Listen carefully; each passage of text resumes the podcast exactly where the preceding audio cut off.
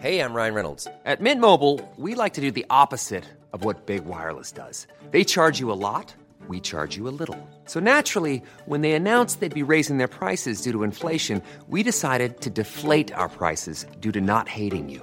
That's right. We're cutting the price of Mint Unlimited from $30 a month to just $15 a month. Give it a try at mintmobile.com slash switch. $45 upfront for three months plus taxes and fees. Promo rate for new customers for limited time. Unlimited more than 40 gigabytes per month. Slows. Full terms at mintmobile.com. Pinocchio, en saga av Carlo Collodi.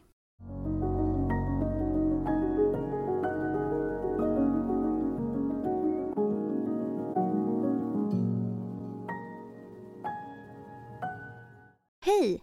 Innan sagan börjar vill vi bara säga att vi finns på Patreon. Ni får jättegärna gå in där och stödja oss. Nu börjar sagan.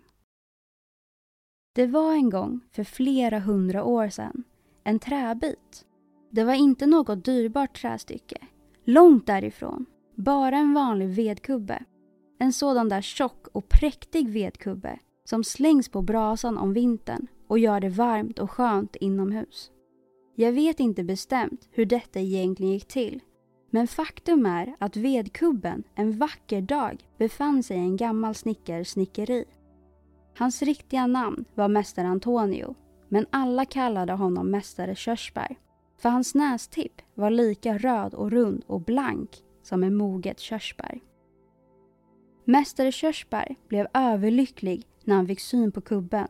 Han gnuggade glatt händerna och muttrade för sig själv. Den kommer verkligen i rättan tid. Precis vad jag behöver för att göra ett bordsben. Han grep genast sin lilla handyxa för att barka av och forma vedkubben. Men just som han skulle sätta yxan i verket hejdade han sig med armen i luften för han hade hört en ynklig liten röst som i en bevakande ton sa Snälla snickare, var försiktig! Slå mig inte så hårt! Vilken snopen min mästare Körsbär gjorde. Hans lustiga ansikte blev ännu lustigare. Han såg sig om i rummet med en orolig blick för att försöka finna ut vem den där ynkliga lilla rösten tillhörde. Men han såg ingen. Han tittade under arbetsbänken. Ingen där. Han kikade in i skåpet. Ingen där. Han letade bland hyvelspånen. Ingen där. Han öppnade dörren och spanade upp och ned för gatan. Ingen där heller. Ah, jag förstår, sa han och kliade sig skrattande i peruken. Det är förstås så att jag bara trodde att jag hörde den där lilla rösten. Ja, ja, nu måste det börja jobbas igen. Han slog yxan hårt i vedkubben.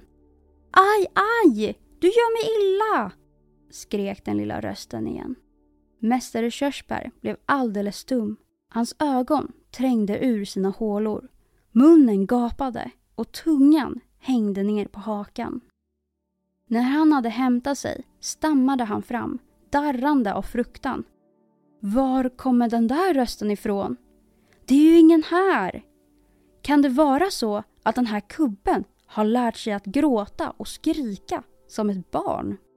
Jag kan knappt tro det. Här har vi en vanlig kubbe som bara duger att elda med i spisen. Precis som vilken vedträ som helst. Men kan någon gömma sig i den? I så fall är det synd om honom. Han ska minsann få.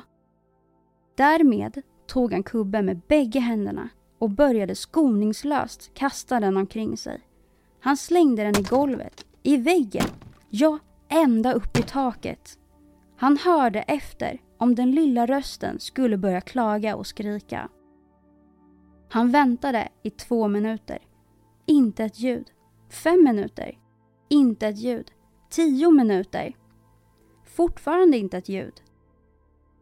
Ah, jag förstår, sa han och försökte skratta medan han rufsade till peruken med handen. Det är förstås så att jag inbillar mig att jag hör den där lilla rösten. Ja, ja. Nu måste jag börja jobba igen. Den stackars snickaren var i själva verket halvt ihjälskrämd. Så han försökte sjunga en glad visa för att få mod. Han ställde ifrån sig yxan och tog upp hyveln för att göra träet glatt och jämnt. Men när han drog den fram och tillbaka hörde han återigen samma lilla röst.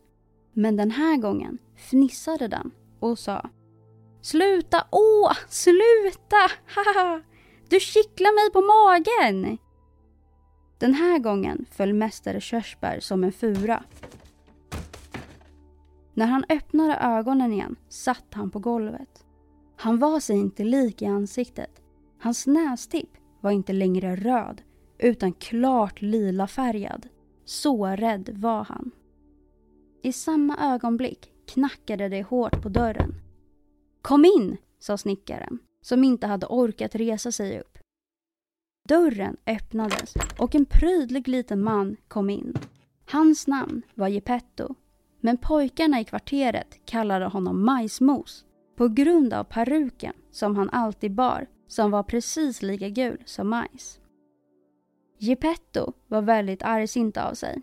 Veden som skulle kalla honom Majsmos, då blev han arg som ett bi och ingenting kunde lugna honom. God dag, mästare Antonio, sa Geppetto. Vad gör du på golvet? Jag lär myrorna ABC. Lycka till med det du. Vad för dig hit, min vän Geppetto? Mina ben. Och du kanske blir smickrad, mästare Antonio, över att jag är här för att be dig om en tjänst. Här är jag, till din tjänst, svarade snickaren och kravlade sig upp på knä. Jag fick en sån fin idé i morse. Låt höra. Jag tänkte göra mig en riktig grann marionett av trä. Det måste vara något alldeles extra. En som kan dansa, fäktas och slå kullerbyttor. Med den tänkte jag resa jorden runt och förtjäna mitt bröd och mitt vin. Vad tror du om det? Bravo, majsmos! ropade samma lilla röst som ingen visste varifrån den kom. När Geppetto hörde namnet Majsmos blev han röd som en paprika i ansiktet och sa ilsket vänt mot snickaren. Varför förolämpar du mig så där? Vem förolämpade dig? Du kallade mig majsmos.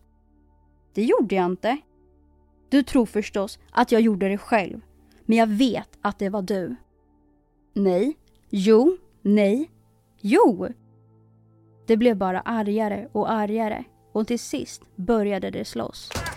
Det klöste och bet och smockade till varandra.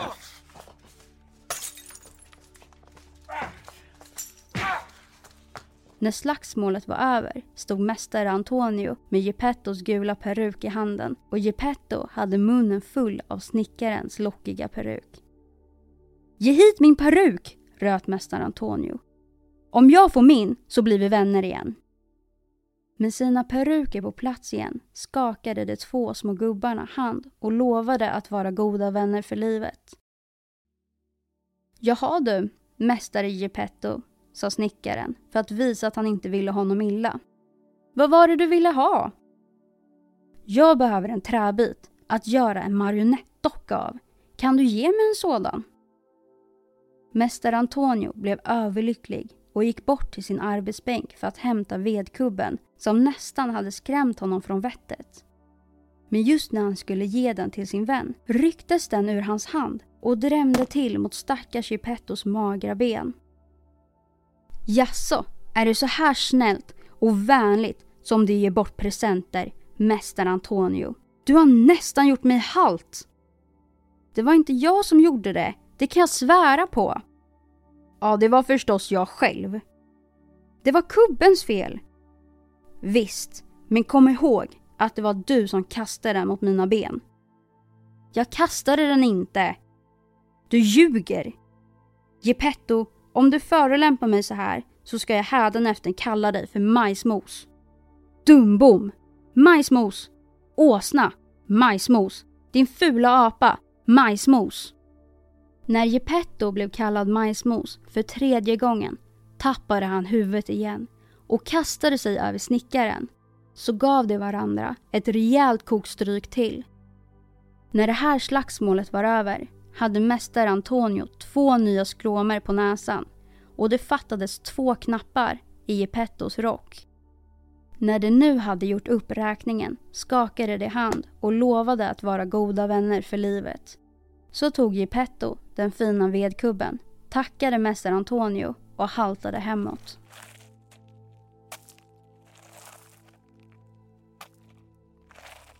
Geppettos hus var visserligen liten, men det var prydligt och hemtrevligt. På bottenvåningen låg ett litet rum med ett pyttelitet fönster under trappan. Möblerna kunde inte vara enklare. En mycket gammal stol, en skranglig gammal säng och ett bord som knappt kunde stå. En eldstad full med brinnande ved var målad på väggen mitt emot dörren. Över elden var en gryta målad med något som kokade för fullt och sände upp moln av något som liknade ånga. Så fort Geppetto kom hem tog han sina verktyg och började snida och bearbeta trädet till en marionettpojke. Vad ska jag kalla honom? sa han till sig själv. Jag tror att han får heta Pinocchio. Det namnet kommer att göra honom rik. En gång kände jag en hel familj som hette det. Pappan hette Pinocchio, mamman Pinocchia och barnen Pinocchi. Och de hade tur allesammans. Den som var rikast av dem levde på att tigga. När han hade valt ett namn åt sin marionett började Geppetto arbeta med att göra håret, pannan och ögonen. Gissa om han blev förvånad när ögonen plötsligt rörde sig och stirrade stint på honom. När Geppetto såg det kände han sig sårad och sa i en bedrövad ton. Såna fula träögon, varför stirrar ni så där? Det kom inget svar. När ögonen var färdiga gjorde Geppetto näsan som började växa och växa tills den blev så lång att den såg ut att aldrig ta slut.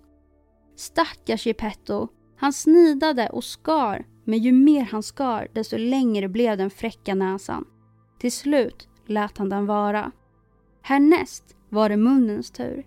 Knappt var den färdig förrän den började skratta och retas med honom.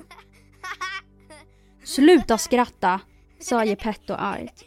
Men han kunde lika gärna tala till en vägg.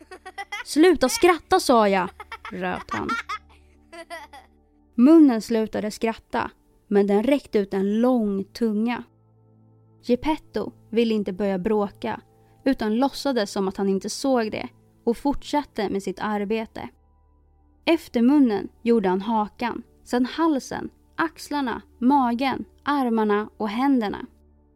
Just när Geppetto skulle ge fingertopparna en sista avputsning kände han att hans peruk var på väg att dras av.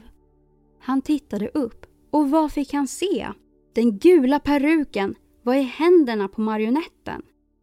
Pinocchio, ge hit peruken!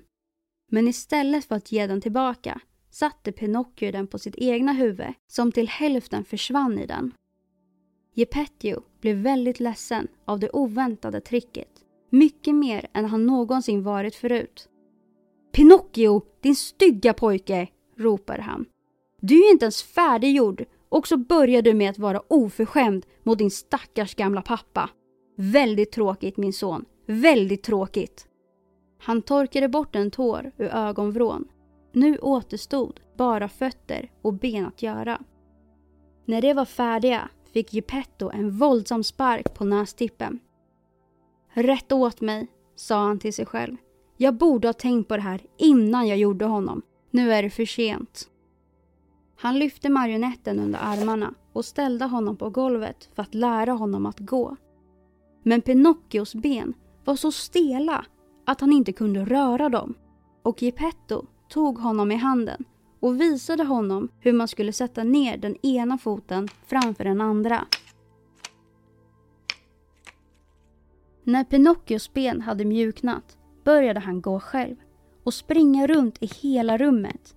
Han kom fram till den öppna dörren och i ett enda skutt var han ute på gatan och flög sin kos. Stackars Geppetto sprang efter men han lyckades inte komma ifatt honom för Pinocchio sprang med stormsteg och hans båda träfötter klapprade mot gatstenarna så att det lät som 20 bönder i träskor. Ta fast honom! Ta fast honom! ropade Geppetto Om och om igen. Men människorna på gatan som såg en trädocka springa förbi, fort som vinden, stod bara och skrattade så att de grät. Till slut råkade en polis komma förbi och när han hörde allt oljud trodde han att det var ett föl på rymmen. Modigt ställde han sig bredbent på gatan, fast besluten att hejda hästen och förhindra en olycka. Pinocchio såg polisen på långt håll och gjorde sitt bästa för att komma undan mellan benen på den storvuxna mannen, men utan att lyckas. Polisen knep Pinocchio i näsan. Den var överdrivet lång och verkade som gjord för just det och gav honom till mästaren Geppetto. Dockmakaren tänkte dra Pinocchio i öronen. Gissa hur han kände sig när han letade efter dem och upptäckte att han hade glömt att göra dem. Det enda han kunde göra var att ta tag i Pinocchios nacke och ta med honom hem. På vägen ruskade han marionetten flera gånger och sa ilsket till honom. Nu ska vi gå hem och när vi kommer hem ska vi ta itu med det här. När Pinocchio hörde det kastade han sig på marken och vägrade att ta ett enda steg till. Folk började samla sig runt de två. Någon sa något, en annan något annat. Stackars docka, ropade en man. Det förvånar mig inte att han inte vill gå hem. Geppetto kommer säkert att slå honom. Han är så elak och så grym. Geppetto ser ut som en hygglig människa, sa en annan. Men mot pojkar är han rena tyrannen.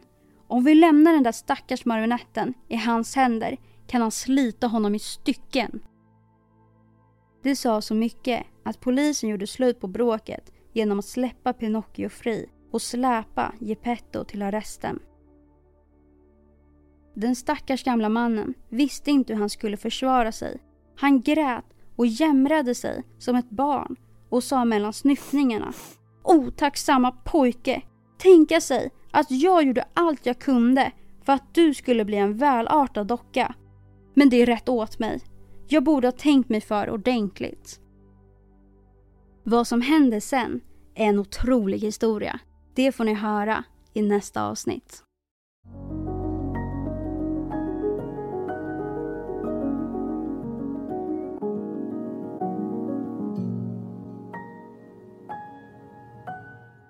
Hoppas att ni gillade sagan. För er som vill bli medlemmar på Stora sagostunden på Patreon kommer att få tillgång till två sagor i veckan.